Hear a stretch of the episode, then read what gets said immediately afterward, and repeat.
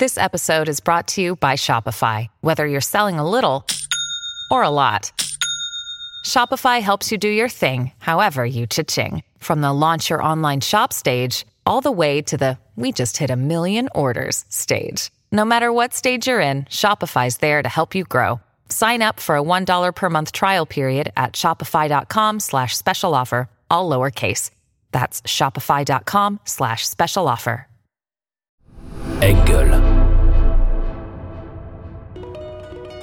Ma sœur, nous avons des cœurs si à moi, et chaque coup que tu reçois ricoche et me frappe deux fois.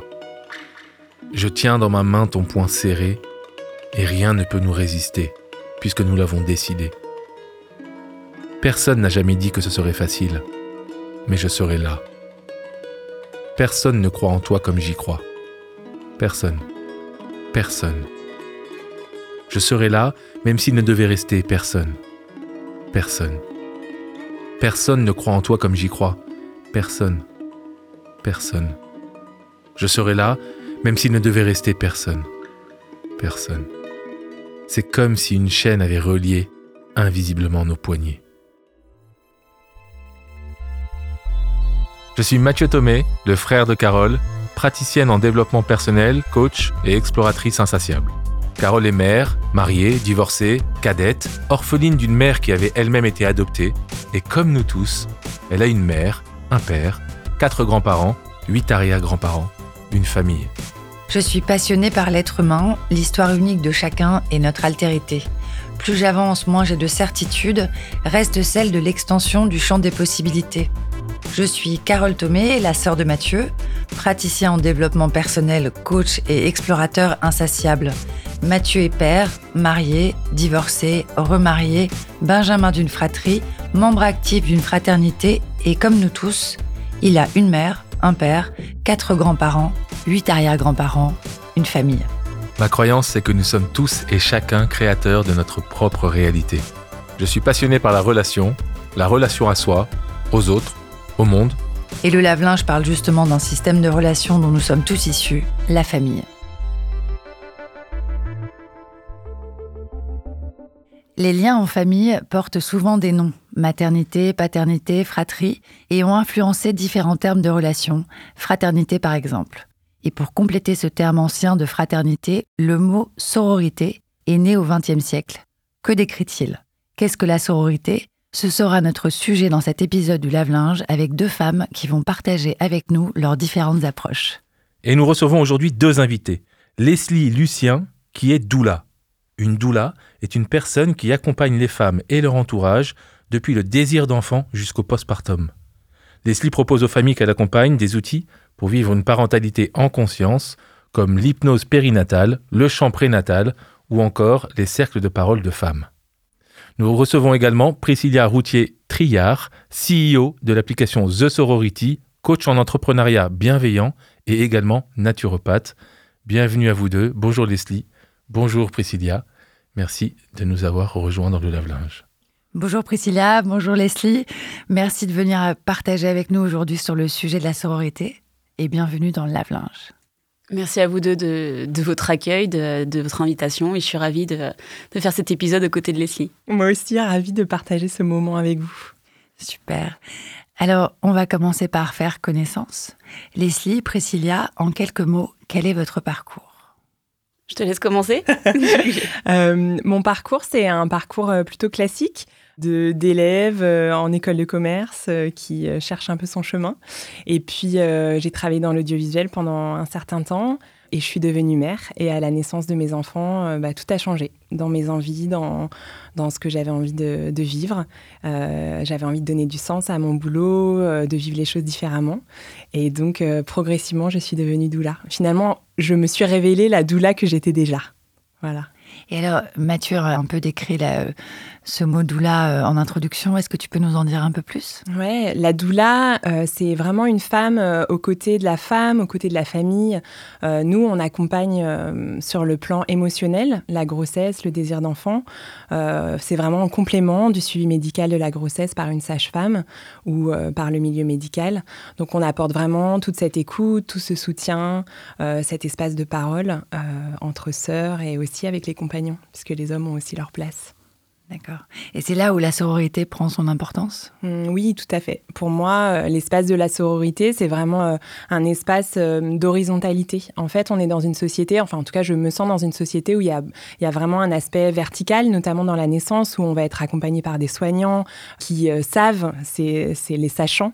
Donc l'idée, c'est vraiment de sortir de ce domaine d'experts et d'être vraiment dans un espace horizontal où je suis aux côtés des femmes, aux côtés des hommes. Et là, il y a cet espace de de sororité qui est hyper important pour moi. Et tu fais également des cercles de femmes oui, tout à mhm. fait. J'ai eu la chance, euh, il y a hum, cinq ans, de découvrir les cercles de parole au sein des Tentes Rouges de Paris auprès de, Camille Sfez. Euh, et en fait, c'est devenu une évidence pour moi que cette parole euh, dans l'écoute, ce temps qui est comme une bulle dans, dans la vie où on se retrouve entre femmes, où on peut déposer avec notre authenticité, notre cœur, bah, je le trouve nulle part ailleurs. Donc, euh, ouais, j'aime beaucoup ces cercles. Mathieu, justement, euh, tu as créé euh, Kalima, qui propose des cercles de parole en ligne. Mhm. Peut-être que tu peux juste nous enfin, raconter un peu ce que c'est qu'un cercle de parole pour les gens qui ne connaissent pas cet espace. Oui, bien sûr. déjà, merci d'avoir cité Camille, avec qui j'avais créé des cercles de parole mixtes à la maison.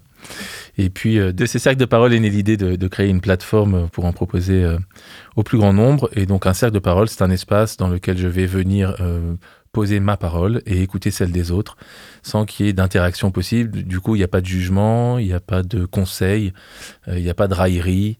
Il n'y a pas de discussion en fait, ce qui peut sembler peut-être un peu dur comme ça, mais qui en fait qui apporte énormément.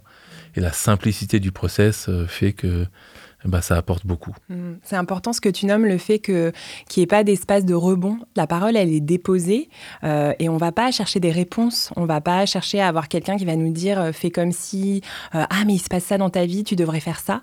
Non, c'est vraiment je dépose et une fois que la parole elle est déposée, elle est déjà beaucoup moins lourde. Et puis j'ai vraiment la sensation qu'on la qu'on la porte en fait avec les autres, on la partage et elle est plus un poids à partir de ce moment-là. Elle est vraiment bah, à ce niveau où on, est tout ensemble, donc c'est important. Et ce qui est magnifique, je trouve, c'est qu'il y a des cercles d'hommes, des cercles mm. de femmes et puis des cercles mixtes. Et donc euh, voilà, c'est quelque puis, chose que j'aime beaucoup. Sans doute, on en parlera dans un autre épisode, mais il est aussi possible de faire des cercles de parole en famille. Et ça peut apporter vraiment beaucoup dans cet écosystème. Mm. Merci Leslie. Alors Priscilla, toi, ton, parcours en quelques mots alors mon parcours est, euh, bah, comme toi, je dirais classique pour démarrer. Euh, j'ai fait prépa, école de commerce. Euh, j'ai fini aux États-Unis, ce qui m'a permis de, bien m'ouvrir l'esprit sur des nouvelles façons de faire et de penser, ce qui m'a fait beaucoup de bien. J'ai démarré comme bonne élève qui va dans le droit chemin, dans des startups. J'ai fait des grands groupes. J'ai fait 10 ans, 10 ans là-dedans. Le fil rouge de mes postes, c'était surtout euh, de la gestion de projet, du début à la fin. Donc j'ai eu différents noms et postes, mais euh, ça a été gestion de projet. j'ai fini en tant que responsable des opérations dans un grand groupe français où je manageais une trentaine d'ingénieurs. Et en mars 2019, je fais mon second burn-out. Donc j'avais démarré dans ma première boîte avec un premier burn-out et là, je, donc je finis dans ma dernière boîte, je pense, touche du bois, avec un, un second burn-out début 2019. Je suis prise en charge par ma médecin traitant. Euh, je, me suis jamais fait arrêter, j'ai toujours refusé d'être arrêtée. Enfin, je vraiment, euh, je suis le cliché euh, complet du burn-out. Et, et, là, elle me dit, je suis en pleurs et elle me dit, stop, je te crois, je suis là pour toi, je vais te protéger et quoi qu'il arrive, si tu n'es pas capable d'y retourner, tu n'y retourneras pas. Et là, elle m'a libérée d'un poids, mais même là, j'ai encore les frissons, elle m'a libérée d'un poids, mais immense. Euh, et, et, je suis sortie du cabinet, euh, et ce qui m'a, la phrase qui m'est venue, c'est mais la bienveillance humaine est, juste sans limite. Et pourquoi on nous apprend pas ça directement à l'école? Pourquoi c'est pas le premier truc, ou même dans la vie Pourquoi c'est pas la première chose qu'on nous dit? Et, euh, et, là, je me dis, mais il faut que tout le monde soit au courant. Il faut que je trouve un moyen de le dire à tout le monde. ça paraît complètement con comme ça et, et, un peu enfantin, mais il fallait que, voilà, que je le dise et que je trouve un moyen de le dire. Et en même temps, euh, le mot sororité m'arrive en tête. Vraiment, je ne sais pas si on peut appeler ça une expérience un peu euh, euh, de, conscience modifiée, ou je sais pas, j'ai vécu un truc où vraiment tout s'est imbriqué, le mot sororité arrive. J'étais en train de lire à ce moment-là le livre d'Odile Chabriac, Âme de sorcière. Je ne sais pas pourquoi je lisais, j'étais pas du tout, je me considérais pas comme féministe, je rejetais l'idée. je, voilà, pour moi, c'était le cliché, les féministes en colère qui desservent les causes, etc. J'étais pas du tout dedans. Et, mais je le lisais à ce moment-là, et le mot arrive, et je me dis, mais en fait, c'est ça. Et c'est la partie épanouissement en fait, de l'appli qui arrive dans ma tête. Je me dis, mais si on était toutes conscientes qu'on est toutes liées les unes aux autres et qu'en euh, en s'entraidant et en s'unissant, on est capable de faire des choses incroyables. Et en fait, je démarre comme ça. Donc l'application, je vais le dire dès maintenant, est pour les femmes et personnes issues des minorités de genre, donc sororité, adelphité. Et j'en parlerai peut-être plus tard euh, pour, pour quelles raisons. C'est surtout en fait pour euh, se protéger et pas que des, des conjoints violents, ex-conjoints violents, violents pardon, ou harceleurs viennent s'en prendre à nos utilisatrices. Et du coup, je pars avec cette idée de sororité et tout s'imbrique pareil. Le lendemain, je prends le métro et là, je vois physiquement dans la rame de métro les familles entre elles. Je vois un lien hyper puissant entre elles et je me dis, mais en fait, mon idée va bien plus loin. On est vraiment euh, hyper, euh, de façon hyper puissante reliée et même d'un point de vue sécurité, en fait, on pourrait s'entraider, faire en sorte que ça s'arrête. Si je savais qu'une femme est en train de se faire agresser au bout de la rame de métro, j'aurais qu'une envie, bah, c'est d'intervenir, c'est de faire semblant de la connaître, lui dire, euh, bah, hé, Carole, comment ça va? Vraiment, commencer le dialogue. Et, et là, je commence à faire des recherches et je découvre l'effet de sidération. Et donc l'idée euh, qui, arrive derrière, c'est euh, inverser cet effet de sidération. C'est faire en sorte que... Donc l'effet de sidération, c'est quoi? Je vais peut-être le dire. Euh, l'effet de sidération, en fait, c'est notre cerveau qui frise. Quand on vit un viol, on se fait taper, on vit une situation de stress intense, même si on est témoin. C'est pas que victime, même les témoins en vivent. Une situation à laquelle notre cerveau n'est pas préparé, en fait, le cerveau frise. Et du coup, le cerveau va s'arrêter pendant un temps pour qu'on. En fait, c'est notre survie. C'est pour s'assurer qu'on va passer cet épisode sans être impacté directement, qu'on va vraiment survivre. Et après, il va se réenclencher. C'est pour ça qu'on se dit pourquoi j'ai pas fait ça, pourquoi j'ai pas dit ça, pourquoi? Et on s'en veut. Et les gens vont nous dire bah oui, mais t'as pas dit non. Bah oui, mais t'as pas fait ça. Bah oui, mais t'as pas. Oui, mais en fait, on peut pas. C'est l'humain est fait comme ça, on ne peut pas. Et du coup, je me dis cet effet de sidération, il faut qu'on arrive à le dompter et l'inverser. Il faut que ce soit maintenant aux agresseurs de le vivre. Et du coup, dans l'application, je, je, mets en place des mécanismes et des fonctions qui permettent d'inverser cet effet de sidération. Et en fait, je pars là-dessus et euh, gros cliché encore, pendant deux semaines, je suis en pyjama, en post-burnout parce qu'à à partir de ce moment-là, mon burnout en fait s'arrête. Dans ma tête, j'ai trouvé, euh, j'ai trouvé là où je devais aller. Donc euh, du sens. C'est fini. J'ai trouvé du sens, ce qui me manquait cruellement dans mon mm. boulot. Genre j'avais beaucoup de responsabilités, un très beau salaire, mais perte de sens complète. Pourquoi mm. je faisais ça et qui je rends heureux? À la fin de la journée, qui est content? Et du coup, je retrouve ça pendant deux semaines. Donc, je me retrouve en pyjama euh, dans ma cuisine à écrire The Sorority. Et là, The Sorority, du coup, prend vie. Et petit à petit, du coup, je monte le projet, je trouve l'équipe. Et, euh, et aujourd'hui, bah, on est plus de 11 000, 11 000 sur l'application euh, au quotidien. Alors, elle consiste en quoi, cette application? Donc, il y a deux volets. Le mhm. volet épanouissement, qui est en fait le second volet maintenant. Je ne l'ai pas encore développé à son maximum. Mais, donc, c'était mon idée de base, mais ça sera le second volet. Et le principe de ce volet-là, c'est vraiment de s'unir, s'entraider et créer le lien. Par exemple, je veux monter une affaire, je veux, je veux faire un business, je veux trouver un coach euh, dans n'importe quoi, je veux trouver du soutien, je suis victime de violence conjugale. Cette, cette partie, elle est, déjà, elle est déjà en place. En fait, je veux, je veux vraiment trouver quelqu'un qui est là pour m'écouter, m'aider, m'épauler, me donner des contacts, déposer ma parole, enfin vraiment créer ce lien, savoir que je ne suis pas seule. C'est la phrase qui, qui, bah, qui enfin, mmh. c'est la base en fait de cette appli, c'est je ne suis pas seule. Ben, on va dessus, on va dans la barre de recherche, on marque par exemple euh, euh, entrepreneuriat. Bah, là, j'ai toutes les entrepreneuses autour de moi qui sortent par de proximité géographique et je peux prendre contact avec elles. Je peux les je peux discuter. Je suis victime de violence conjugale ou proche de victime. Je vais dans la recherche, j'appuie sur le bouton Je recherche en tant que victime ou proche de victime. Et là, j'ai toutes les personnes qui proposent leur aide sur ce thème, qui l'ont indiqué en fait dans leur profil, qui arrivent par hors de proximité géographique. Et là-dessus, j'ai des expériences incroyables où des femmes me disent le matin, elles me disent mais euh, mais je tenais à te remercier infiniment. J'en ai une comme ça en tête que à chaque fois je cite, mais elle m'a tellement euh, bouleversée. Elle me dit euh, merci infiniment parce que grâce à toi, en fait, il y a une personne qui est venue me parler hier soir sur l'application. Elle est victime de violences conjugales et, euh, et en fait maintenant elle sait qu'elle n'est pas seule. On, a discuté toute la nuit. Elle sait que ça va pas se faire tout de suite, mais elle sait que je suis là. Elle sait que je la comprends, que quoi qu'il arrive, ben je la lâcherai pas, que je serai tout le temps là. Et, et, petit à petit, en fait, je lui explique les étapes qu'il va y avoir. Elle sait qu'à n'importe quel moment, elle peut venir me parler. Et moi, bah, ça me fait un bien immense parce que en fait, mon expérience peut servir à quelqu'un et je me sens utile. Et c'est juste fou à vivre. Donc merci pour tout ça parce que j'aurais rêvé l'avoir, mais aujourd'hui, en fait, mon expérience peut servir à quelqu'un. Donc euh, voilà. J'imagine, excuse-moi, dans, l'exemple que tu donnes, que cette femme qui euh, est en lien avec une autre femme, elle sait aussi que derrière cette femme, il y a 11 000 personnes, quoi. Il y a une sororité. Elle sait, voilà. Et donc, il y a un lien énergétique aussi. Euh. Exactement. justement, moi, je me suis inscrite sur l'application. Ouais.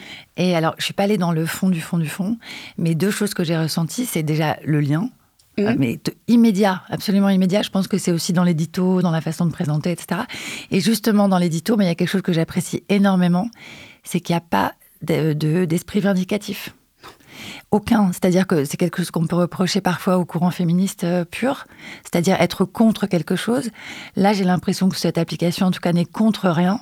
Si ce n'est la solitude et l'isolement. C'est l'idée d'être ensemble aussi. Tout à fait. Dans ce que tu Exactement. nommes, euh, et c'est drôle que tu dis ça parce que je pense que c'est ce qui fait peur aux hommes quand ils me disent mais euh, du coup pourquoi pas les hommes? Donc je le redis pourquoi pas les hommes pour l'instant? Parce qu'on peut pas prendre le risque qu'un conjoint violent, ex-conjoint violent ou harceleur viennent sur l'application.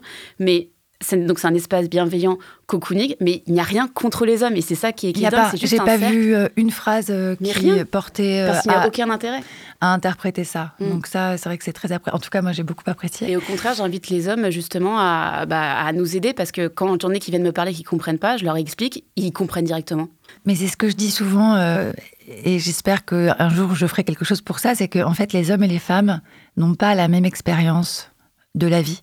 C'est-à-dire que nous avons affaire à un monde différent, eux, ils ont affaire à un monde différent. Il n'y en a pas un qui est mieux ou moins dur ou je ne sais quoi. En tout cas, l'expérience de vie, que ce soit le métro, la rue, le travail, etc., est radicalement différente. Et donc, c'est pas une opposition. C'est juste que le jour où on prendra vraiment conscience de ça de façon pleine, euh, beaucoup de choses vont changer. Et sans doute que les, les petites actions qu'on met chacune de notre, enfin chacun d'ailleurs aussi. hein. Ce que, ce que je voulais dire par rapport à ce que tu viens de dire, Carole, c'est comme dans nos précédents échanges, en tout cas, Mhm. c'est vrai que moi, bon, après, je suis 1m90, 100, 110 kilos, mais bah, je, je me sens jamais en danger quand je sors dehors. Quoi. Jamais, ni la nuit, ni le jour, ni quel que soit le quartier. Ni... Toi, en Mhm. tout cas, parfois, Ah moi dans mon quotidien, tu c'est- l'appréhendes, quoi. c'est Tu y penses, en sortant de chez toi, tu y penses, quoi. Ah ouais, c'est régulier. Et même quand j'y pense ce qui est plus, dingue, quand même. euh, ça me, ça, ça revient à moi. Et bon, alors justement, si on s'arrêtait un tout petit peu sur le terme euh, sororité, euh, peut-être Leslie, est-ce que, qu'est-ce que tu y vois dedans? Et si on peut parler un peu de l'histoire du terme, euh, de la philosophie, de ton point de vue là-dessus, enfin voilà, échanger sur vraiment ce terme-là. Ouais. Pour moi, euh, cette idée de la sororité, ça rejoint beaucoup ce que tu partageais, Priscilla. Ça fait vraiment écho. Pour moi, c'est, en fait, je me suis posé la question. pour moi, dans ma vie, comment j'ai pu me sentir aussi seule à un moment de ma vie où je suis devenue mère, euh, dans le postpartum de ma deuxième fille, où vraiment je me suis sentie dans une solitude et à la fois, euh, quand je marchais dans la rue, je me disais mais purée, il y a cette nana, elle, elle pousse une poussette, elle est avec son bébé, mais elle aussi peut-être elle se sent seule. Euh, Il y avait vraiment cette notion qu'on était chacune un peu éparpillées et, et qu'il n'y avait pas de lien en fait entre nous. Et, et pour moi, c'est ça la sororité, c'est c'est mettre, offrir en fait un espace. Donc pour Priscilla, c'est l'espace de la plateforme, euh, euh, ça peut être l'espace d'un cercle, ça peut être, je pense, plein d'autres formes différentes. Mais pour moi, c'est vraiment l'idée de se dire, euh, on peut être ensemble, côte à côte, s'entendre. Et c'est ça en fait, s'entendre dans le sens s'écouter avec chacune nos différences, avec chacune nos chemins. Et moi, j'ai rencontré vraiment la sororité en étant une jeune mère, quand ça n'allait vraiment pas, où en fait j'ai rencontré des groupes de parole qui étaient des groupes de parole liés à l'allaitement, donc dans Mhm. une association de soutien. Et dans cette association, la femme qui nous accueillait, elle, euh, elle nous écoutait en fait. Et là, quand je lui dis, je me dis, ça paraît hyper euh, bateau, hyper euh, facile. Et en fait, je me suis rendu compte que jamais j'avais été écoutée comme ça. Et pour moi, la sororité, c'est ça. C'est entendre euh, bah, la différence de l'autre, qui tu es toi, qu'est-ce que tu vis, dans une société où moi j'ai grandi avec beaucoup de jugements finalement, beaucoup de compétition entre femmes, beaucoup de, il fallait être soit être la seule femme à, réussir parmi les hommes, soit il y j'ai vraiment senti ça en fait dans ma vie pro, euh, dans ma vie perso, et du coup de s'ouvrir à cet espace de différence finalement. Oui, vous Mhm. êtes toutes différentes, mais euh, j'accueille qui vous êtes avec votre euh, votre unicité en fait à chacune. Et pour moi, c'est ça la sororité. D'accord. Et c'est ce que tu pratiques à travers tes différentes pratiques, j'ai envie de dire. Ouais. Exactement. C'est pour moi, c'est accueillir. euh, quand j'arrive chez une famille, euh, donc c'est drôle parce que j'arrive toujours chez une famille euh, par le, le- biais des femmes. C'est rarement les hommes, même jamais en fait, les hommes qui se disent tiens si on faisait appel à une doula. Euh, ça, ça j'ai jamais rencontré. Donc c'est plutôt les, les femmes qui font appel à moi. Et quand j'arrive, il y a vraiment cet espace qui se pose dans l'intime parce que je suis chez les femmes euh, et, et du coup les hommes ils écoutent un petit peu d'à côté ils sont un peu donc finalement ils rentrent aussi dans cet espace d'intime dans cet espace de, de sororité eux aussi Mhm. d'adelphité tu disais. Euh, et donc euh, donc c'est ça en fait c'est rentrer dans l'intime rentrer dans cet espace d'écoute et c'est ça que j'offre en fait dans, dans mon accompagnement D'accord. Alors je rappelle juste euh, pour euh, le mot adelphité, qui mmh. commence à prendre beaucoup de, poids, mais qui est encore assez récent. Euh, mmh. L'adelphité, c'est donc une sorte de fraternité-sororité sans genre. Hein. Mmh. En anglais, tu dis siblings. Il n'y a pas de notion de femme ou homme, non? Il n'y a pas de notion de femme ou homme. On avait parlé lors d'un épisode sur la fratrie. Alors, loin de moi l'envie de te faire mentir, Leslie, mais euh, suite à notre dernière conversation, je suis allé voir ma femme et je lui ai dit on va aller voir une doula. J'adore, c'est génial. Mais tu vois, c'est beau de voir à quel point les choses elles changent. Je suis, euh, donc je suis en train d'écrire un livre qui paraîtra au mois de septembre euh, et, dans le livre j'ai j'ai voulu entendre les hommes, les hommes bah, que j'ai accompagnés en tant que doula. C'était génial parce que ce qu'ils m'ont dit c'est mais nous Leslie on pensait que la doula c'était une femme qui mettait pas de soutif avec une jupe à fleurs. Euh, euh, ils avaient une vision, tu sais, très, euh, très ésotérique finalement de la doula. Et hmm. souvent, dans l'accompagnement, une fois qu'ils ont goûté à l'accompagnement, eux, ils se disent, mais attends, est-ce qu'on ne devrait pas rappeler Leslie là? Ça pourrait être chouette d'avoir un espace d'écoute et d'échange, de se parler un peu de notre couple, de, de notre transformation dans le couple, dans notre parentalité, tu vois? Donc ouais, c'est génial, j'adore. Et ça a été très bien accueilli, hein, je dois te le dire aussi. Génial. Et ça, ça, ça rajoute au point que la sororité est plutôt inclusive. Tout à fait. Hein mm. Donc c'est pas encore une fois contre. C'est un tissage, mais qui accueille aussi d'autres choses mm. à l'intérieur. Complètement. Et pour toi, Priscilla, la sororité, ça veut dire quoi? Bah déjà la sororité donc entre femmes et adelphité de façon plus générale comme on l'a mhm. dit. Et euh, je me suis reconnue dans, dans toutes tes paroles. Le, quand j'ai fait du coup mon second burn-out et c'était palier mais je venais d'être euh, maman pour la deuxième fois. Donc mon dernier euh, avait six mois et le premier deux ans même pas deux ans. Donc quand j'ai eu toute cette prise de conscience en fait je me revois aussi à table avec mes copines où on parlait de, choses et d'autres, euh, pas forcément d'harcèlement de rue ou quoi que ce soit, mais fait des situations dans lesquelles on se retrouve euh, tout. Donc, en tant que maman, au mmh. bureau, effectivement, euh, l'agressivité qui est entre femmes. Et il y a eu des études hein, sociologiques là-dessus où, effectivement, en fait, aujourd'hui, il y a tellement peu de femmes à des postes haut placés que plus on monte, plus on est agressif les unes avec les autres parce qu'on estime, et de façon complètement inconsciente très certainement, qu'on a tellement chip en rêve là, désolé, mais vraiment, que du coup, eh ben, les autres vont, vont aussi passer par ces phases un petit peu compliquées. Et du coup, on n'a pas euh, alors que les hommes l'ont, enfin naturellement, on n'a pas cette idée de tiens, je vais te tendre la main et je vais t'aider. Et c'était ça aussi que j'avais avec l'idée de l'application, c'est se rendre compte, d'éclipser ça en se disant, hé, regardez, on est beaucoup en fait à vivre ça et dissiper en fait le syndrome de l'imposteur en voyant que on est beaucoup à vivre ces situations, être aussi mère en même temps, euh, vivre ça aussi dans la rue, euh, au boulot on vit aussi ça. Et ben vous savez quoi, tout va bien en fait, c'est ok. Oui, on, on passe toutes par là et, ça se dissipe petit à petit, petit à petit, on est de plus en plus à l'aise et on ose, on ose aller plus loin, on ose prendre la parole, on ose euh, demander une promotion. Enfin, c'est tout un écosystème en fait qu'il faut vraiment euh, reprendre et, euh, travailler. Oser dire non aussi, j'imagine. Oser dire non. Alors moi, sur un plan purement personnel, j'ai pas vécu la même expérience en entreprise. Moi, j'ai vécu à peu près l'inverse. C'est-à-dire pendant 15 ans, j'étais en entreprise à des postes très importants. Les seules rivalités que j'ai eues, ce sont des hommes. Oui, aussi. Vraiment, les, seules rivalités, les seuls problèmes, ça a été l'agressivité parfois de, de, comparaison, de je ne sais quoi, avec des hommes. jamais avec des femmes. C'est très intéressant. Et pour revenir à la sororité, donc toi, pour toi, Priscilla, c'est quoi ce mot D'où il vient euh, Qu'est-ce qu'il représente comme ensemble? Alors, donc, quand je l'ai découvert pour la première fois, c'était en lisant euh, Âme de sorcière de Dil Chabriac. Mhm. Après, j'ai commencé à faire des recherches. J'ai vu qu'il y avait plusieurs, euh, enfin, plusieurs, honnêtement, il devait y avoir une dizaine d'articles euh, sur Internet qui utilisaient le mot sororité, mais vraiment de façon hyper dispersée. Il a vraiment pris un tournant je dirais, au moment que j'ai commencé à bosser dessus, déjà, euh, ça commençait un peu à popper. Avec MeToo, ça a vraiment creusé. Et après, il y a eu les féminicides qui sont arrivés. Et là, j'ai vraiment vu les mots, avec euh, notamment Collège Féminicide, euh, un collectif d'abord en région parisienne, puis en France, puis maintenant dans le monde, qui s'est formé, qui a repris ce mot, qui l'a vraiment, je trouve, élargi. De, de, ce que je sais, le mot sororité est une réponse à la fraternité. La fraternité est un terme qui a été utilisé depuis des siècles. Mm. Et puis la sororité, de ce que je sais, est née euh, plutôt dans les années 70, donc par un mouvement féministe, mais peut-être un peu plus doux et par aussi euh, sur les campus euh, euh, pour, pour compléter les fraternités d'étudiants et a été créé les sororities, qui était le pendant féminin. Si tu veux parler de cette partie-là, je l'ai mhm. vécu, donc en étant aux États-Unis et en créant The Sorority et en déposant à l'INPI, j'en ai beaucoup souffert parce que la sororité, en fait, aux États-Unis, donc n'a rien à voir avec vraiment la sororité. Mhm. Et il n'y a absolument aucune, enfin de ce que j'ai vécu et même dans d'autres universités où j'avais des Mhm. amis, il n'y a pas de sororité dans les sororités. C'est euh, Aux États-Unis, sur les campus. ouais, c'est Ouais. vraiment le cliché où on se tire dans les pattes. C'est pas du tout de l'entraide. Les soirées étudiantes, c'est un massacre. Enfin, c'est vraiment tout l'inverse du, du Mhm. mot qu'on porte aujourd'hui en parlant de sororité. Ouais. C'est, euh, et ça a du coup entaché beaucoup. euh, je pense les les, bah, les derniers euh, les dernières mises en avant de ce mot-là. Alors, ça serait ça la définition la plus euh, courte.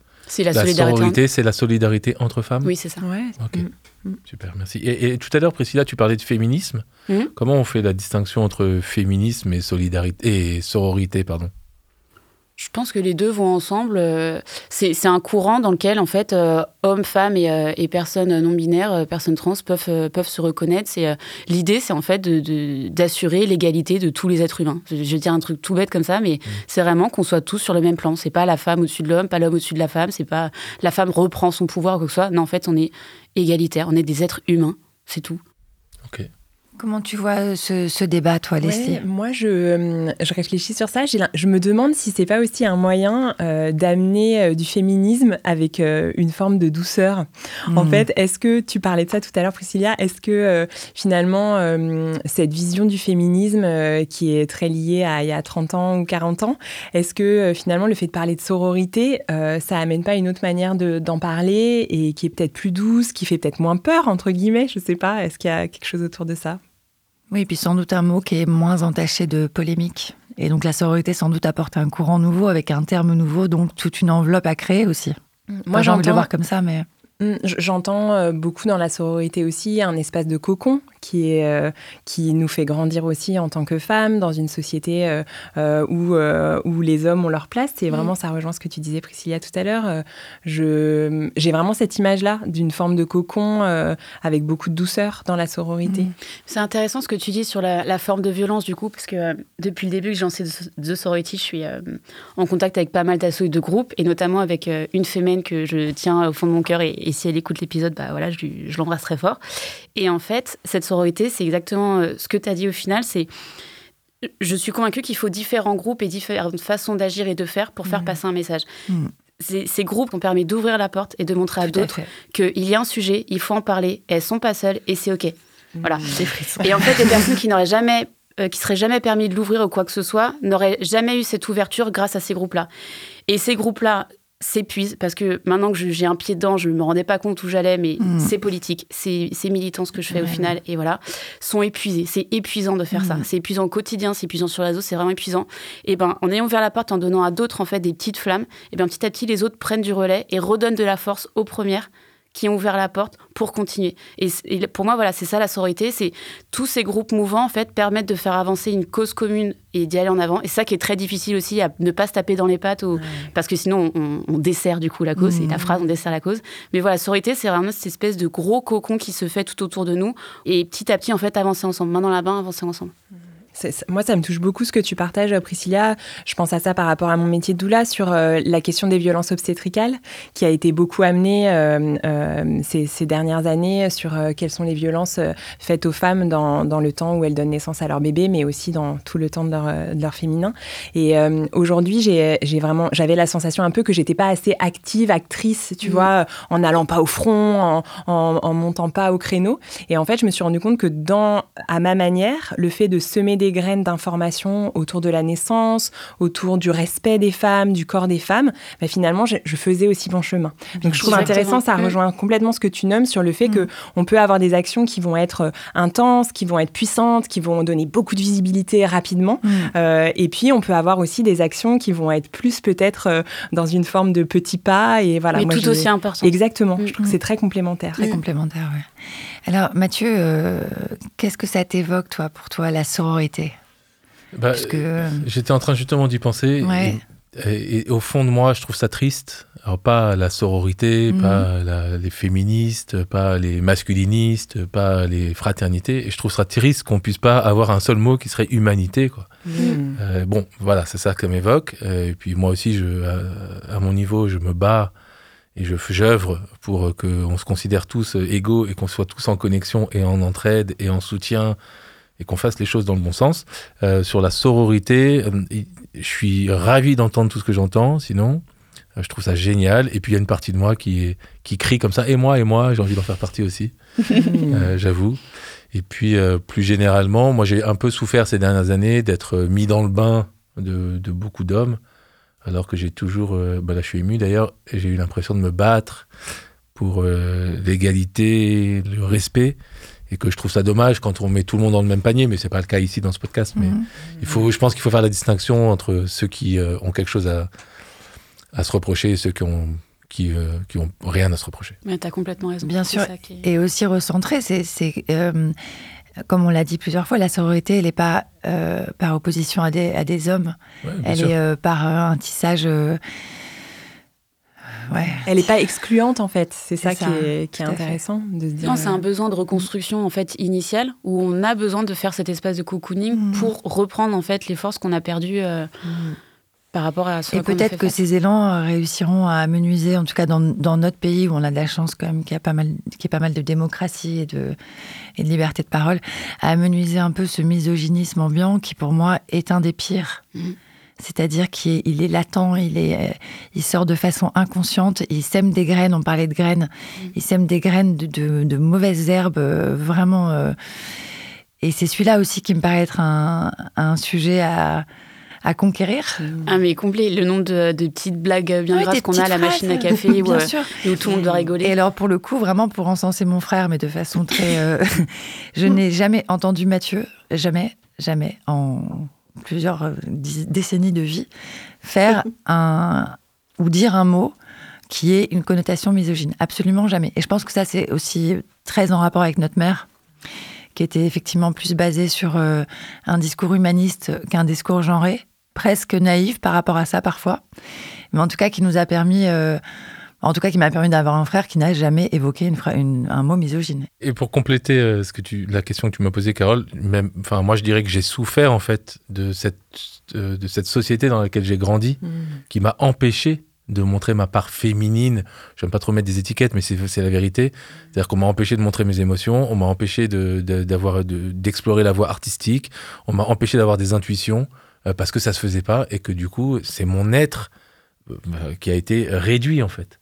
Et on m'a demandé d'agir d'une certaine façon alors que j'avais pas envie. Bon, alors il se trouve que depuis dix ans maintenant je suis hein, en train d'explorer ça et de rouvrir des portes, mais je trouve ça dommage pour les hommes et les petits garçons euh, qui ont vécu ça et j'espère je œuvre pour que ça soit plus le cas aussi dans l'éducation qu'on donne à nos, à nos petits garçons aujourd'hui. Quoi. Mon, et mon fils a le droit d'exprimer ses émotions et d'explorer Oh, toutes les voies qu'il veut, quand il veut, et, et- et c'est de ça qui est, enfin, important. justement, mon rêve, moi, ça serait qu'on arrête de parler de féminité pour les hommes qui expriment leurs émotions et de masculinité pour les femmes qui euh, ont une forme de pouvoir et qu'on mette tout ça euh, comme s'il y avait une autorisation mutuelle d'être exactement qui on est sans devoir euh, tout à coup trahir sa personnalité ou son genre et vouloir rentrer dans l'autre. Enfin, bon, on y arrivera. On y arrivera, non On Ok. peut y arriver. Déjà avec nos enfants, on peut y arriver, c'est déjà Ouais. pas mal. Ça met des graines encore, des graines merveilleuses. Mm. Euh, alors, sur un plan euh, très concret, donc Priscilla, toi, tu fais de la naturopathie. Mm. Ouais. Est-ce que tu peux nous raconter un peu euh, pourquoi ce chemin? Et ce que ça peut apporter dans ton rapport à la sororité?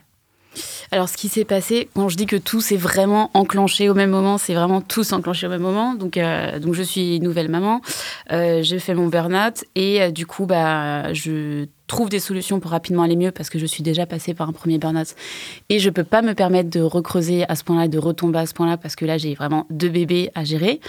Et du coup, je fais tout ce que je peux pour aller mieux. Donc, je commence à manger mieux, je démarre le fasting, je découvre le fasting, je démarre le fasting. Est-ce que tu peux nous dire ce que c'est le fasting? Le fasting, en fait, c'est l'idée de jeûner pendant un minima 16 heures. En gros, on laisse vraiment son corps. le- la société a fait que on nous impose trois repas par jour. Je vais essayer de le faire en très simple. Et en fait, ce qu'on fait, c'est qu'on ne fait que de se mettre des couches de nourriture et pas laisser le corps, en fait, évacuer ce qui est passé avant pour re- redémarrer. Donc, l'idéal, c'est de laisser 16 heures, en fait, de jeûner, c'est euh, voilà, en gros jeûner, pour que le corps puisse en fait être ok et pouvoir avancer. Et, euh, Donc je commence le fasting et je conseille ça à toutes les femmes qui sont euh, en postpartum parce que ça va vous sauver la vie. J'ai perdu 10 kilos en un mois, ça a été euh, et puis le cerveau se reconnecte. Enfin vraiment, ça a été voilà. Donc je commence ça, je, reprends le sport. Donc tous les deux jours, je me fais des séances pas, hyper longtemps, 15 minutes, 10 minutes, 15 minutes, mais ça me suffit. Et je commence à bosser sur la partie psycho parce que donc je suis prise en charge par un médecin traitant. Mais quand on a arrêté, toutes les deux semaines, il faut revoir sa médecin traitant. Et au bout d'un moment, on ne peut pas faire ça à l'infini. Et du coup, elle me dit, bah, Priscilla, euh, je, je, vais être redirigée vers un ami euh, professionnel, un psychiatre. Je lui dis non non, je, suis Priscilla, je ne vais pas voir un psychiatre. et elle me dit, non, non, mais il fait euh, de la thérapie brève et de l'hypnose. Je dis, bah voilà, là c'est sexy, euh, ok, go. Et du coup, je démarre de l'hypnose, donc je commence à bosser euh, sur la partie psycho. Le temps passe et tout se réaligne encore. Tout s'est aligné en fait depuis cette grosse prise de conscience. À chaque fois, j'ai un milliard de synchronicités. Et là, un podcast arrive, le nom d'Odile Chabriac. J'écoute en me disant, on va parler de son livre. Et pas du tout. Elle commence à parler de naturopathie. Et en fait, il s'avère que c'est aujourd'hui ma directrice d'école de, de, naturopathie. Donc, elle parle de l'école qu'elle vient d'ouvrir, qui est l'Institut de naturopathie humaniste. Donc, tout se regroupe encore. Et, euh, et, là, elle parle des bases de la, naturopathie, euh, l'alimentation, le sport et la partie psychologique. Et ben, c'est exactement ce que je suis en train de mettre en place, plus plein d'autres techniques, des techniques réflexes, des techniques massage, techniques énergétiques, etc. Enfin, tout ce que j'adore, j'aime et tout ce que j'ai envie d'explorer. Et là, je me dis, mais, mais c'est écrit, banco. Et le lendemain, je m'inscris. Je décide de démarrer ma formation de naturopathe. Donc, en parallèle, depuis le début de The Sorority, je fais The Sorority et je, fais, euh, je suis mes cours de naturopathie. Et du coup, euh, voilà, je fais des ateliers, j'apprends énormément de choses. Là, j'apprends du Reiki, j'ai appris de la réflexologie, j'ai appris euh, la, la, nourriture vivante, de la respiration tropique. Enfin, tout, tout, tout le, champ des possibles s'ouvre. Et, euh, et, comme du coup, a ça, bah, j'ai démarré, euh, je finis mes, ma formation euh, là, à la fin en juin. J'aurai mes examens euh, septembre-octobre, donc euh, priez pour moi. Et, euh, mais je commence déjà les consultations, donc j'aide déjà, et c'est essentiellement des femmes effectivement qui viennent consulter, mhm. mais aussi quelques hommes. Je les accompagne vraiment dans ce cheminement, sans jugement. En fait, je les écoute, je fais un bilan, je prends en compte leurs problématiques, on vient avec une problématique, et du coup, on travaille dessus d'un aspect, enfin, avec un point de vue hyper bienveillant et hyper large, encore une fois, sans jugement, et on essaie juste de en fait, faire comprendre comment fonctionne notre corps et réorienter vers un mieux, vers un mieux-être euh, assainir le terrain, c'est ce qu'on dit, pour éviter que les mhm. maladies se redéposent dessus.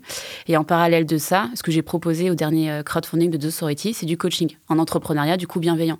Et en fait, j'allie vraiment le tout parce que je considère que c'est pas aujourd'hui, on peut pas juste penser au business pur, c'est pas possible. Les gens font des burn-out, c'est plus possible. La naturopathie m'apporte énormément. D'abord, c'était vraiment que pour moi. Et aujourd'hui, maintenant que je l'ai bien intégré et que je développe de plus en plus ce ressenti, et eh ben j'aide aujourd'hui en plus des entrepreneurs pour l'instant, bah, c'est aussi des femmes surtout qui viennent, mais euh, sur, sur ce cheminement, avec tout cet aspect de développement personnel à côté et, euh, je dirais santé, bien-être euh, qui va autour. Voilà la sororité que je mets encore à côté. Quel beau programme. Et toi, Leslie, tu pratiques l'hypnose? Oui, Exactement. En fait, l'idée, c'est euh, dans l'accompagnement en tant que doula, euh, offrir cet espace d'écoute dont je vous ai parlé. Et à la fois, euh, quand on va avoir un bébé, la majorité des familles que j'accompagne, elles sont soit en désir d'enfant, soit dans ce cheminement de la grossesse. Mhm. et souvent, les familles, elles ont envie de vivre en conscience cette naissance. Elles ont envie de, de cheminer. Je pense qu'il y y a beaucoup de femmes, beaucoup d'hommes qui disent, bah moi j'ai envie de le vivre vraiment, de, de la vivre cette étape. Et souvent, ça passe par beaucoup de lectures, beaucoup de, bouquins, euh, beaucoup de podcasts qu'ils écoutent. Euh, et il y a un moment où, en fait, euh, moi, je sens à quel point c'est important de rentrer dans le corps. Ça rejoint complètement ce que tu disais, Priscilla. Il y a vraiment cet espace de bah, comment je marche, je fais du sport, j'équilibre mon alimentation, le jeûne, enfin, tout, tout ça. Et, du coup, moi, j'ai eu envie de, de sentir, de ressentir des outils qui, qui allaient accompagner les familles. Et donc, l'hypnose en, en hypnonatal, on, on travaille vraiment sur ça, sur de la relaxation relaxation, en fait, qui est une relaxation profonde, puisque en hypnose, on est sur un état de conscience modifié. Mhm. Et cet état de conscience modifié qui est finalement juste au-dessus du sommeil, hein, quand on tombe dans le sommeil, parfois, on peut avoir un peu cette sensation de ouf, on tombe dans, un autre espace. Euh, c'est cet espace-là qu'on va travailler en hypnose dans les séances. Et pourquoi c'est intéressant? Bah Parce qu'en fait, l'espace de l'accouchement, euh, c'est pas un état de conscience comme on est en train de se parler là. Quand tu pars pour accoucher et que tu rentres dans la naissance, waouh, mais t'es dans un autre espace, dans un autre espace-temps, dans, dans une autre conscience de ton corps, de tes émotions. Hein. Exactement, c'est vraiment, euh, tu vois, il y a vraiment cette intensité-là. Et donc le fait d'avoir touché ça dans la grossesse, d'avoir été euh, un peu touché cet inconscient à cet endroit-là, ça vient nous donner aussi des outils mmh. supplémentaires pour l'accouchement. Alors parfois, les familles, elles utilisent jamais l'hypnose pendant le temps de l'accouchement, mais elles vont l'utiliser euh, dans le temps prénatal pour trouver des espaces où, euh, quand les femmes, elles ont leur to-do list à fond, tac, il faut préparer le sac de naissance, bam, bam, bam, il y a tout ça, la chambre, le truc. Euh, c'est vraiment se recentrer sur, waouh, c'est quoi ce que je ressens là dans cet instant? Hmm. Comment je peux être dans mon instant présent? Comment je peux laisser mon inconscient travailler? Et donc, voilà, parfois, elle l'utilise vraiment dans le temps de la grossesse et puis parfois aussi dans le postnatal quand c'est intense avec nos bébés, bah, avoir des petites bulles aussi de respiration en hypnose, euh, ça, ça nous soutient. Donc tous les outils que que je développe en fait dans l'accompagnement, c'est vraiment des outils du corps en fait. C'est l'hypnose, ça, paraît pourtant être dans l'inconscient, mais c'est aussi un outil du corps. Comment je me pose pour me relaxer? Et c'est pareil avec le chant prénatal. Quand je me je me pose pour euh, pour chanter, pour euh, faire des vibrations avec ma voix, bah en fait il y a plus de place pour penser à ma to-do list, à ce que j'ai à faire, mmh. parce que je suis dans la vibration, je suis dans l'espace du chant. Donc tous ces outils là, c'est des outils hyper intéressants à explorer, que ce soit euh, le yoga. Enfin voilà, il y a plein de choses que moi, je pratique pas euh, dans l'accompagnement, mais c'est super de pouvoir euh, euh, un peu découvrir des pistes différentes dans le cheminement. Et ton livre, donc, qui s'appelle À l'écoute de la naissance, qui va bientôt sortir, traite de ça, entre autres? Oui, mon envie profonde, c'est dans ce livre, c'est de, de livrer la parole des femmes et des hommes que j'accompagne. C'est hmm. se dire que on peut avoir un autre chemin dans, dans la grossesse euh, que devenir parent, bah, c'est ni euh, tout rose, ni hyper dur et horrible, euh, de sentir que bah, chacun va faire son chemin. Et moi, j'ai eu envie de, de laisser l'espace aux femmes et aux hommes de livrer leur chemin. Donc c'est vraiment un livre qui ressemble à ma pratique. C'est un, chemin sur bah, mon cheminement de doula, comment j'en suis arrivée là. Donc je parle aussi pas mal de moi et de mon chemin. C'est le récit d'une doula. Et à la fois, j'ai aussi beaucoup partagé avec des familles pour pouvoir euh, mettre leurs mots à l'intérieur de mon livre. Parce que en écoutant les autres parler de leur histoire, on se dit mais ouais en fait ça fait écho. C'est comme un, grand cercle de femmes finalement ou, un, ou, un, cercle euh, euh, de, de, famille, où, vraiment chacun va pouvoir déposer sa parole. Magnifique, on a hâte de le lire. Hein. Moi aussi j'ai hâte que vous l'ayez entre vos mains. D'après vous, comment éviter la polarité entre fraternité et sororité? On en a un peu parlé, mais schématiquement, comment on pourrait faire selon vous? Pour que ça soit pas une opposition, mais plus une moi, je pense que ça rejoint ce que tu partageais tout à l'heure, euh, Mathieu, sur euh, l'idée euh, d'inclure aussi les hommes et les femmes dans ces espaces de parole. Sentir pour moi dans ma pratique de doula que c'est pas du tout excluant et que c'est pas l'idée mhm. j'accompagne les femmes et seulement les femmes, mais que au contraire, il y a vraiment, il peut y avoir cet espace où tout à coup l'homme est présent avec sa compagne et que tout à coup ils vont se regarder, ils vont s'entendre et s'écouter d'une manière différente. Quand on a un tiers avec soi, quand notre doula est là, bah, on va déposer les choses et puis parfois on se dit euh, ah ouais toi tu penses ça là euh, non mais on n'en avait jamais parlé en fait on n'avait jamais donc pour moi c'est important aussi d'avoir ces espaces euh, d'inclusion de, nos compagnons à nos côtés dans, dans, ces temps de partage tout en gardant aussi parfois des espaces où on a envie juste d'être entre femmes et c'est ok. Pour moi ça, ça, rejoint ce qu'on disait tout à l'heure. Mm. et toi Priscilla comment tu vois les choses? Bah, faire écouter votre podcast à plein plein d'hommes c'est cool. Non, mais euh, ce qui est drôle, c'est que euh, quand je vois les réactions aujourd'hui, surtout avec The Sorority qui est quand même hyper mhm. marqué, euh, et, les personnes qui viennent sur l'application pour vérifier, du coup, enfin pour assurer cet espace sécurisé, sur la, sur l'inscription, c'est un selfie en temps réel, une pièce d'identité. Donc hardcore déjà avec RGPD. J'étais ancienne responsable RGPD, je le dis maintenant. Et avec quelques jours pour avoir la réponse. Enfin, moi, je crois que c'était 24 heures. Oui, c'est moins comme ça. Oui, oui, tout à fait. Donc voilà, et de, dès qu'un homme, du coup, va avoir un refus, alors déjà, il est possible pour certains que c'est un des premiers refus de, leur existence, donc c'est très difficile à vivre. leur écho en prend un, coup.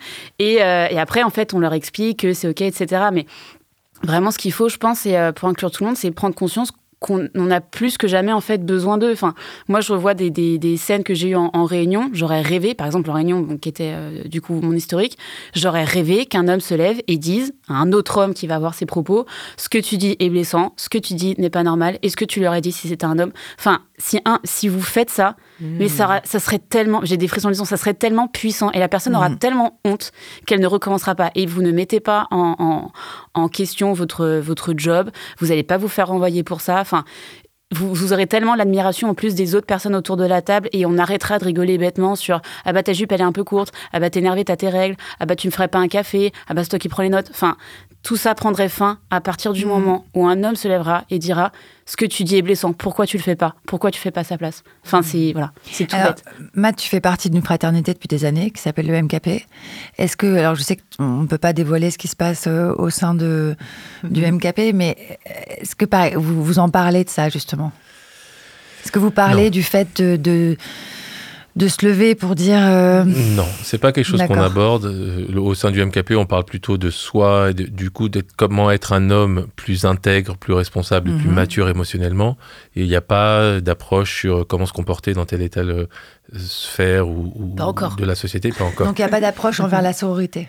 Euh, Pour l'instant, c'est pas- sur, c'est sur, sur, sur la Il fraternité. y a quelques approches Ok. euh, qui sont, à mon sens, j'ai j'ai pas honte de le dire, pas suffisantes. Mhm. C'est la raison pour laquelle moi j'ai créé Kalima. Euh, D'accord. c'est parce que justement, je voulais réunir euh, des hommes et des femmes dans un cercle, dans des cercles. Mhm. Euh, voilà, mais après, pour revenir à ce que tu disais, Priscilla, je, je fais partie de ces hommes qui se sont levés dans des codires J'aurais aimé que tu sois à côté de moi. en disant euh, ça, ça s'arrête tout de suite, tu Mm. sors. Bon, bah, je peux me le permettre de le faire, donc je le fais. Et puis surtout, je peux me le permettre parce que j'ai pas d'enjeu. En fait, je me respecter mes valeurs, c'est plus important que mon salaire. Mhm. Mais, mais ça suffit pas. Et je suis.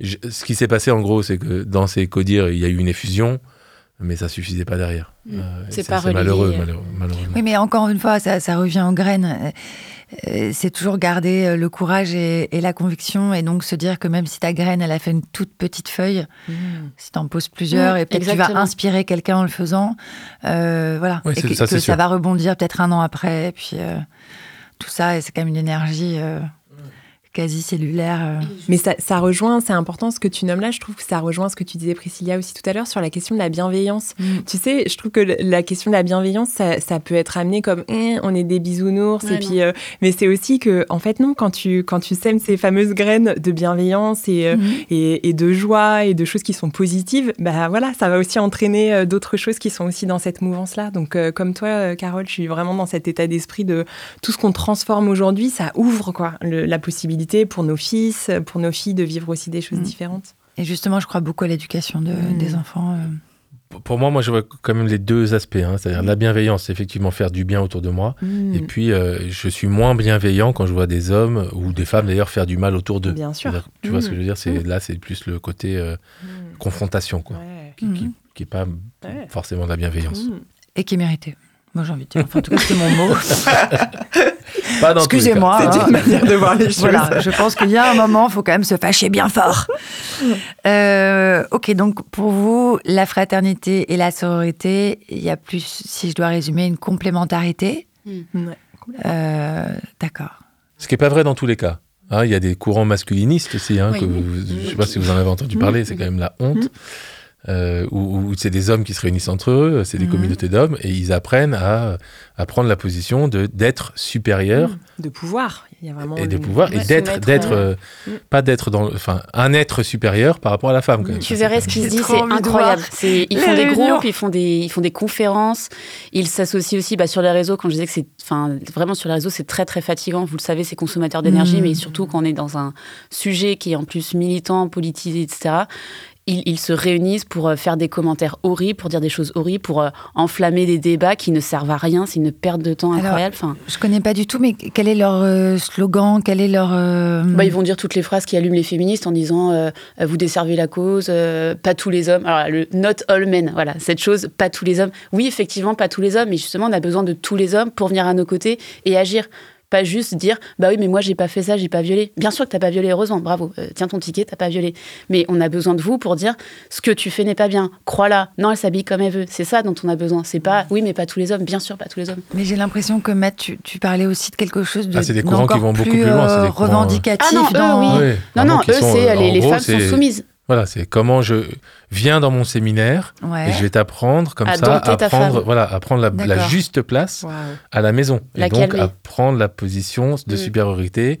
Et vraiment, ent- enfin, il y a des documentaires, il y a des, reportages, hein, c'est comment remettre la femme à la cuisine, quoi. Et donc, viens dans mon séminaire, et je vais t'apprendre. Et ça, c'est quand même. ah, Et ils ont pignon sur rue, enfin, je veux dire. Oui, bien peux- sûr. Ça, c'est assez dingue. Bon, après, euh, en tant que. Bon, je suis ex-président du MKP, donc on t'en parlait, Carole, tout à l'heure. Donc, ça, c'est des discours que j'ai dû avoir euh, des centaines de fois, de rassurer en disant que le MKP, c'était pas du mas- des masculinistes Mm. et que l'objectif, c'était d'être des meilleurs hommes, euh, des meilleurs hommes entre eux, des meilleurs pères, des meilleurs fils, des meilleurs maris, des meilleurs euh, Mm. frères, enfin, voilà, des meilleurs êtres humains, quoi. Ouais. C'est vrai que les hommes qui travaillent entre eux et des femmes qui travaillent entre elles, ça a une particularité qu'il est, nécessaire de garder parce qu'il se passe des choses qui se passeront, qui se passent pas quand on fait du travail en mixte, quoi. Donc il faut, il faut du et plutôt que du ou. Quoi. Il faut Mhm, des hommes sûr. qui bossent ensemble, des femmes qui bossent ensemble, et des hommes et des femmes qui bossent ensemble. C'est du et. Et Exactement. là, ce sera. euh, C'est la non-mixité nécessaire pour avancer chacun et se réunir au moment où il faut. Et la, la semaine dernière, euh, j'étais, euh, j'ai eu un cercle de femmes et parallèlement, il y avait un cercle d'hommes. Et donc, ce qui était prévu, c'est donc en ligne. hein. Attends, c'est ça le plus important en fait. c'est- C'était en ligne. Donc, il y avait deux cercles parallèles, hommes-femmes en ligne. Et puis après, il était prévu de se retrouver pendant une heure pour un cercle mixte. C'était incroyable parce que alors qu'on était en Zoom, l'énergie a totalement changé quand les hommes sont arrivés. Voilà, après c'était très très bien euh, animé par euh, une femme et un homme, euh, mais c'était incroyable quand même à travers un écran, tout a changé pour eux comme pour nous. On est rentré dans un autre espace. Et donc c'est là où on se rend compte quand même que c'est là où je te rejoins, c'est on a besoin d'espaces entre nous qui sont euh, régénérants d'une façon différente. Et puis après, on a besoin d'espaces tous ensemble pour régénérer encore autre chose. Mais se dire que euh, mixité absolue peut être bénéfique, j'y crois pas, pas beaucoup. Et se dire que être uniquement entre genres peut être bénéfique, j'y crois pas du tout. Euh, je trouve que cette mixité, pour finir là-dessus, elle est vraiment nécessaire, par exemple, en entreprise. On voit que dans, les, euh, dans le CAC 40, les entreprises qui ont les meilleures performances, c'est des équipes mixtes.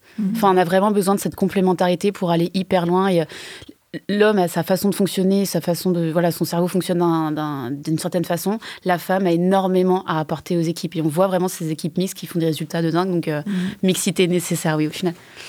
Et ça rejoint une croyance que j'ai, moi, qui est peut-être pas politiquement correcte, c'est que je pense qu'on est vraiment radicalement différents. Oui, on a un vécu différent. Égaux quoi. en tant qu'être humain, Mm. mais radicalement différents. Et plus on va euh, célébrer cette différence, plus on va être complémentaires d'une façon euh, incroyable. Mais c'est ça, ça- en fait, c'est pas un gros mot, quoi. C'est-à-dire que c'est OK, en fait, d'être différent. On est C'est OK totalement d'être différent. Et c'est vraiment, euh, pour moi, j'entends dans ce que vous partagez euh, tous les trois, c'est cet espace de co-construction. Mmh. À partir de, de- enfin, comment on peut co-construire ensemble notre société, bah, en ayant chacun nos espaces à des endroits et puis en se retrouvant aussi pour construire ensemble. Donc c'est hyper beau, je trouve ça hyper Mhm. positif. Donc, selon chacune de vous, euh, avec votre vision, euh, votre personnalité, quel est selon vous l'avenir de la sororité? L'avenir souhaitable ou bien l'avenir euh, tel que vous l'imaginez, tel que vous, tel que vous le voyez? Alors, j'ai envie de spécifier qu'on on parle de la France parce qu'effectivement, c'est un thème qui est totalement différent selon les pays. Mais comment vous voyez ça en France? Bah, ce serait bien que le mot disparaisse, qu'on n'ait plus de sororité, fraternité. On parle d'adelphité, on est euh, Ouais. effectivement, c'est de l'humanisme. Donc quand j'ai commencé aussi de sorority, j'ai fait, un, je m'en souviendrai, c'était horrible, enfin horrible à vivre. J'ai fait un premier post où je parlais, euh, hum- j'ai dit le mot humanisme dedans parce que comme toi Mathieu, c'est l'humanisme. J'ai les frissons aussi, j'ai l'humanisme. C'est- C'est ça le mot en fait. Et en fait, quand je l'ai utilisé, je me suis fait démonter et je faisais, je, je venais à peine de lancer de sorority, donc ça a été terrible pour moi parce que c'était notre bébé en fait qui aurait pu mourir, mais en vrai il, aurait- il serait pas mort, mais euh, tu le vis comme ça. Euh, sur l'instant où je me suis fait démonter par des groupes féministes du coup qui étaient très engagés. Et c'est ce qui est le plus terrible en fait sur les réseaux c'est que on finit par tellement vouloir être dans la pureté du dialogue utilisés etc qu'on on s'entretue. Petit à petit on s'entretue. Et il faut vraiment passer cette vague et se dire ok en fait on est vraiment tous ensemble. Et j'ai utilisé le mot euh, humanisme et je me suis fait démonter parce que des personnes m'ont dit oui mais c'est le mot qui est utilisé par les masculinistes pour se pour se planquer. Donc tu es avec eux. Je dis mais oh réveillez-vous je suis en train de faire une appli pour les femmes. J'ai mis tout ce que j'ai pu dedans. J'ai mis toute ma chair de mon fond. Franchement arrêtez. Alors oui, ce que j'aimerais, c'est qu'il bah, n'y ait plus que le mot humanisme, qu'on se le réapproprie, que ce soit pas les masculinistes, parce qu'ils n'ont vraiment rien à voir dans ce débat, ils ne servent à rien, je vais le dire là, voilà, il est posé. Et, euh, et qu'on n'ait plus voilà, à parler de tous ces mouvements, on est juste tous ensemble, on est des êtres humains, et c'est cette égalité qu'on doit chercher, et ce bien-être commun qu'on doit chercher. Ouais, Merci. Pour moi, ça fait complètement écho ce que tu nommes là. C'est, c'est l'espace de, de la sororité future. C'est un espace de parole, un espace où, euh, où bah, comme on est en train de partager là, où on a du temps pour euh, se déposer, on a du temps pour être entendu. Euh, et, et, finalement, ça va au-delà d'être, d'être une femme, un homme, de cet espace de genre. C'est finalement à quel endroit on remet l'écoute et la parole des femmes et des hommes au centre, en fait, au centre de notre vie, parce que c'est ça, à partir du moment où tu es entendu, où tu te sens euh, écouté, bah, tu te sens reconnu, tu sens que tu as plus de pouvoir, euh, tu avances. Donc oui, le, futur de la sororité, c'est ça, c'est se dire que finalement, c'est normal, en fait, mmh. de, de, se sentir dans cet espace de mmh. sororité et de fraternité. Et Mathieu, toi, tu vois comment le futur de la sororité? Eh ben moi, je, je rejoins tota-, totalement ce qui a été dit. Euh, donc la disparition des mots est juste euh, l'humain, et mm. puis euh, la parole et l'écoute. Et toi, Carole, qu'est-ce que tu en penses bah, Je vous rejoins tous les trois, bien sûr, sur l'humanité, qui est... J'avais envie de dire humanité sans peur. Et puis après, je continue à penser que ça peut être bénéfique, en tout cas moi je le ressens comme ça, qu'il y ait des espaces qui soient... Mm prévus pour les hommes et d'autres espaces qui soient prévus pour les femmes. Et c'est pas pour rien que d'ailleurs, quand on regarde l'histoire de l'humanité, il y en a toujours eu. On va, on va discuter d'autres choses, on va être ensemble d'une mmh, façon différente. Mais après, ce serait l'idéal, ce serait que ce soit dans la paix, quoi. Dans l'humanité sans peur. De toute façon, j'ai l'impression qu'on est la société est de était, j'ai envie de dire était, tiens, était mmh. de plus en plus polarisée. Euh, mais à tous les niveaux, les hommes, les femmes, les jeunes, les vieux, les véganes, les carnivores, enfin, tout sur tout, et, et que euh, ça suffit en fait c'est un peu naïf ce que je dis, mais voilà, c'est mettre du et plutôt que du ou. Un vegan et un carnivore peuvent euh, passer des bons moments ensemble. Il y en a qui peut switcher de l'un à l'autre, euh, c'est ok. C'est ok, c'est le cheminement, quoi. C'est intéressant ce que tu nommes, c'est aussi cet espace d'ambivalence. C'est l'espace de, bah, j'ai le droit de, vivre des choses à certains moments et puis mm. finalement d'avoir envie de les vivre différemment. Donc ça rejoint cet espace de cercle. Parfois, je peux avoir envie de vivre euh, des espaces de parole entre femmes et puis d'autres avec des hommes. Donc c'est intéressant. Alors on arrive à la fin du lave-linge. Merci à toutes les deux d'avoir accepté notre invitation et de nous avoir partagé votre regard et votre expérience sur le sujet de la sororité. Si vous aviez un seul conseil à donner pour entretenir ou soutenir ce mouvement de la sororité, quel serait-il? Hmm. Alors Leslie. Pour moi, ce serait vraiment euh, trouver un espace d'écoute, trouver cet espace, oser pousser la porte. Moi, j'ai trop entendu dernièrement des femmes qui disent mais moi, euh, je peux pas aller parler dans un cercle de parole, j'oserais pas et qu'est-ce que je vais dire et comment je vais être regardée? Et pour moi, je sens en fait à quel point quand les femmes l'ont expérimenté cet espace de parole en cercle, elles sont transformées. Ok. Et pour euh, ces femmes qui nous écouteraient, est-ce que tu serais d'accord de leur donner une ou deux pistes? Tu as, parlé des tentes rouges? Oui, alors moi je suis à Paris, donc c'est vrai que je pense forcément euh, aux tentes rouges de Paris euh, pour regarder. Mais si elles tapent euh, cercle de femmes, tentes rouges sur Internet, elles vont trouver des réseaux de liens pour avoir des cercles. Ok. Merci Leslie. Et toi Priscilla? La bienveillance amène la bienveillance. Merveilleux, merci. Alors, merci beaucoup à toutes les deux également. Pour vous retrouver, Leslie, il y a ton site euh, leslielucien.com ou ton Insta, leslie.lucien, et prochainement, bien sûr, ton livre, À l'écoute de la naissance. Et toi, Priscilla, il y a ton site et Insta, Join the Sorority et l'application The Sorority. Exactement. Alors, et comme à chaque fin d'émission, nous vous proposons le jeu du lave-linge. On a posé six cartes sur la table, face cachée. Chacune d'elles propose d'ajouter un membre en plus à votre famille existante.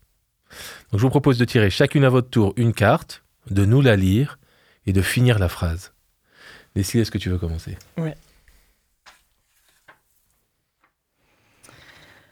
Si je devais choisir un frère en plus, je choisirais bah Mathieu, t'es pas mal, hein Moi, je te veux en frère, franchement.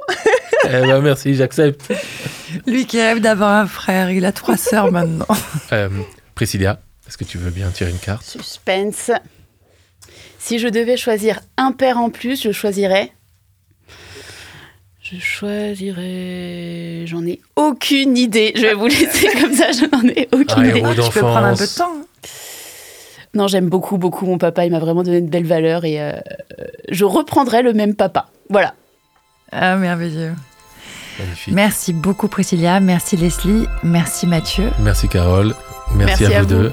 Merci à tous les trois. Et à très bientôt pour un nouvel épisode du Lave-Linge. À bientôt. Le lave-linge est un podcast original créé, produit et réalisé par Jérôme Alki pour Engel et les Tomés.